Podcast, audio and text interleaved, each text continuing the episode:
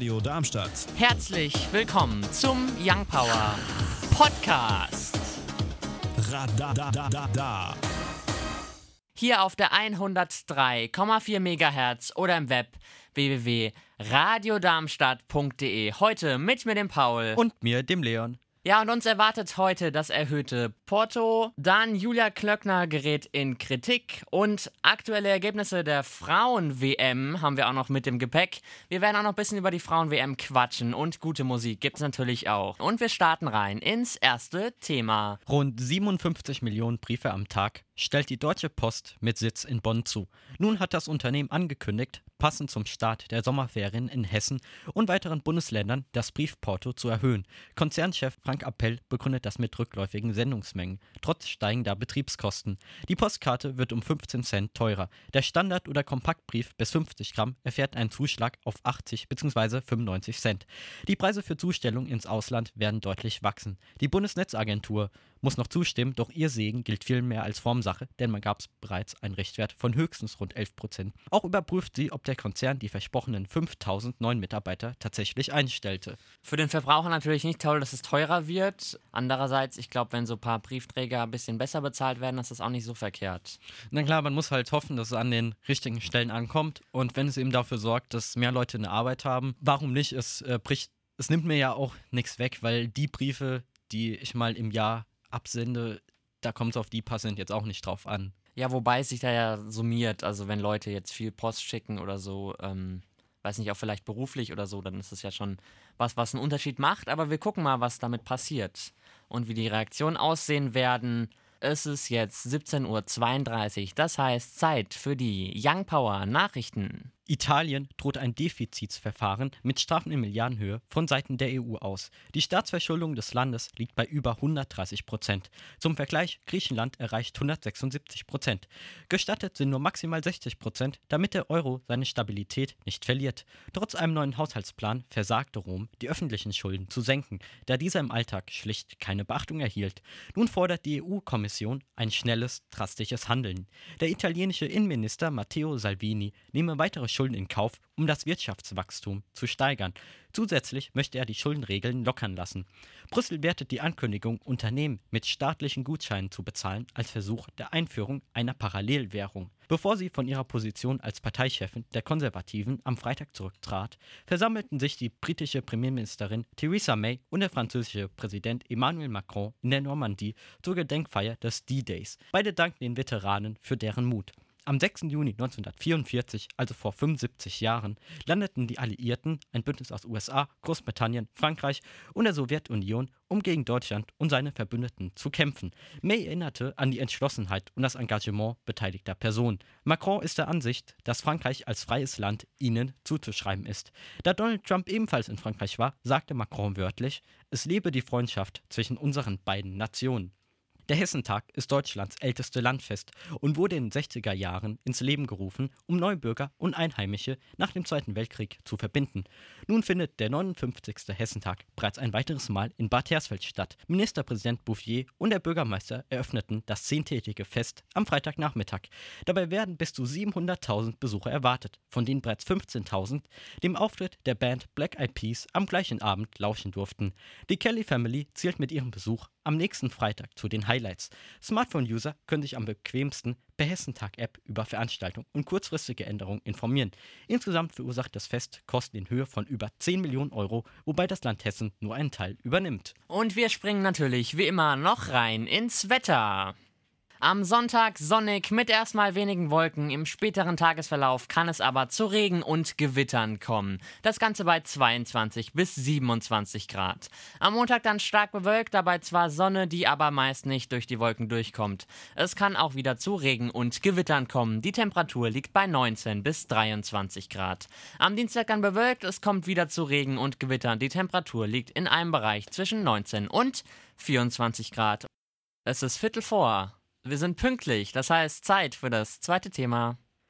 Die dynamischen Fahrgastinformationsanzeigen, kurz DFI, sind an zahlreichen Haltestellen Standard geworden. Doch die Nachteile bestehen darin, dass nicht von einem flächendeckenden Gebrauch gesprochen werden kann und Ausfälle keine Seltenheit sind. Fahrgäste mit einer Apple Watch können dem entgegen indem sie sich die gleichnamige App des Unternehmens Mobilo laden.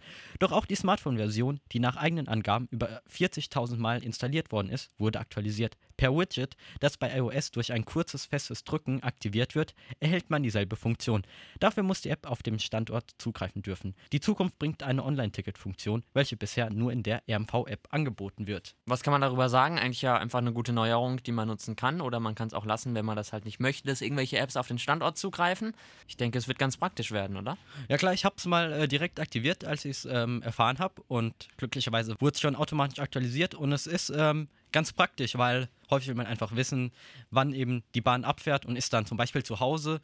Und ich habe auch kein Problem damit, wenn die App eben auf meinen Standort zugreifen darf. Und mehr will man ja nicht wissen, außer wann der Bus kommt. Und wir haben noch einen Gast im Studio bei uns. Der Louis guckt uns heute mal über die Schulter und guckt so, was wir treiben. Und du hast auch ein Thema mitgebracht.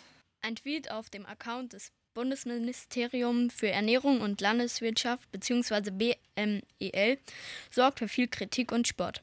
Es zeigt die Agrar- und Ernährungsministerin Julia Klöckner im Dialog mit Nestlé Deutschland-Chef Marc Aurel Börsch. Dahinter verbirgt sich eine freiwillige Vereinbarung mit den Lebensmittelherstellern, deren Produkte bis 2025 neue Rezepturen erhalten, um Übergewicht vorzubeugen. Im konkreten Fall erwähnt Nestle, dass man Salz, Zucker und Fett um 10% verringert habe. Die Landesmedienanstalt Berlin-Brandenburg ermahnte die Ministerin und ihr Kabinett. Ja, was ist denn deine Meinung dazu, Leon? Ja, ich finde es äh, mal wieder gut. Hier hat das Netz auch seine Stärken gezeigt, dass eben die äh, Politiker sich nicht alles erlauben können und sich eben auch an Richtlinien halten müssen, wie auch die ganzen Personen des öffentlichen Lebens. Also ist gut. Auf jeden Fall würde ich sagen, zu Recht Kritik gekriegt. Nestle steht jetzt ja auch nicht so für die fairste Behandlung von, ja, sagen wir mal allem, was sie tun. Insofern, da muss man auch mal kritisch hinterfragen und das auch kritisieren. Wir haben auch einen Podcast gemacht zu der CDU. Jetzt, wo es um Julia Klöckner geht, die ist ja von der CDU. Und zum Rezo-Video im Speziellen, da könnt ihr gerne mal auf www.radiodarmstadt.de unter Sendungen, Redaktionen, Young Power vorbeigucken auf dem Podcast oder auf iTunes Podcast findet ihr uns auch unter Young Power. Natürlich immer noch nicht mit den aktuellen Bundesliga-Ergebnissen, weil die Bundesliga schläft ja noch sozusagen. Wobei das stimmt auch nicht ganz, denn wir sind ja noch in der Transferphase in der Sommerpause. Die achte Frauenweltmeisterschaft ist dagegen schon in vollem Gange. Das deutsche Team rund um Trainerin Martina Voss-Tecklenburg, Kapitänin Alexandra Popp und Torwärtin Almid Schuld machte bereits ihr erstes Spiel heute gegen China. Das ging 1 zu 0 aus. Frankreich spielte gestern das Eröffnungsspiel gegen Südkorea mit 4 zu 0. Die weiteren Spiele von Deutschland am Mittwoch, den 12.06. ab 18 Uhr zu sehen. Deutschland gegen Spanien. Und Deutschland spielt auch noch gegen Südafrika am Montag, den 17.06. ab 18 Uhr. Uns findet ihr auch auf den Social Medias, Instagram und Twitter, Young Power Radar. Wir werfen einen Blick auf die Radiocharts. Auf Platz 10 vorzufinden Bad Liar von den Imagine Dragons. Auf Platz 9 dann Let Me Down Slowly von Alec Benjamin. Auf der 8 All the Lies von Alok Felixien und The Rams. Auf der 7 dann Don't Lie to Me von Lena. Auf der 6 Unforgettable von Nico Santos. Auf der 5 dann Me von Taylor Swift und Brenton Ori of Penny. Auf der 4 dann I Don't Care von Ed Sheeran und Justin Bieber. Auf der 3 dann die Jonas Brothers und Sucker. Und auf der 2 Avicii und Low Black mit SOS. Auf der 1 dann vorzufinden Ava Max und So Am I. Wir spielen gleich SOS von Avicii. Der hat ja auch jetzt sein neues Album Tim. Und alle Einnahmen daraus gehen an die Stiftung, die gegründet wurde von seinen Eltern, die gegen psychische Krankheiten vorgehen möchte. Und wir machen weiter mit dem letzten Thema. Nach dem Parteivorsitz ist Andrea Nahles auch von ihrer Position als SPD-Fraktionschefin unter Applaus und Tränen anderer zurückgetreten. Heftige Kritiker wie Ex-SPD-Chef Sigmar Gabriel oder Florian Post aus Bayern äußerten sich zu Nahles Entscheidung nicht. Ihre Tätigkeiten werden kommissarisch von Rolf Mützenich übernommen. Aktuell war der beschlossene Migrationspakt inklusive seinem geordneten Rückkehrgesetz wichtiger. Danach wird sich um personelle Angelegenheiten in der Fraktion und der Partei gekümmert. Also ich finde es krass, dass jetzt Andrea Nahles halt so aus allem zurücktritt, weil sie hat eigentlich ihr ganzes Leben Politik gemacht und jetzt hört sie auf einmal auf. Ich weiß nicht, ob man es schon als Überreaktion bezeichnen kann, aber es ist schon ziemlich extrem. Ja, ich bin mal gespannt, wie sehr die SPD abstürzen wird. Viel mehr bleibt uns nicht zu sagen. Das waren die zwei Stunden Young Power hier auf der 103,4 MHz oder im Web www.radiodarmstadt.de. Heute mit mir, dem Paul. Und mir, dem Leon. Tschüss. Radio Darmstadt. Das war der Young Power Podcast. Radadadada. Wenn ihr mehr von Young Power hören wollt, dann könnt ihr gerne unsere Sendung immer samstags von 17 bis 19 Uhr auf der 103,4 MHz oder im Web www.radiodarmstadt.de auschecken.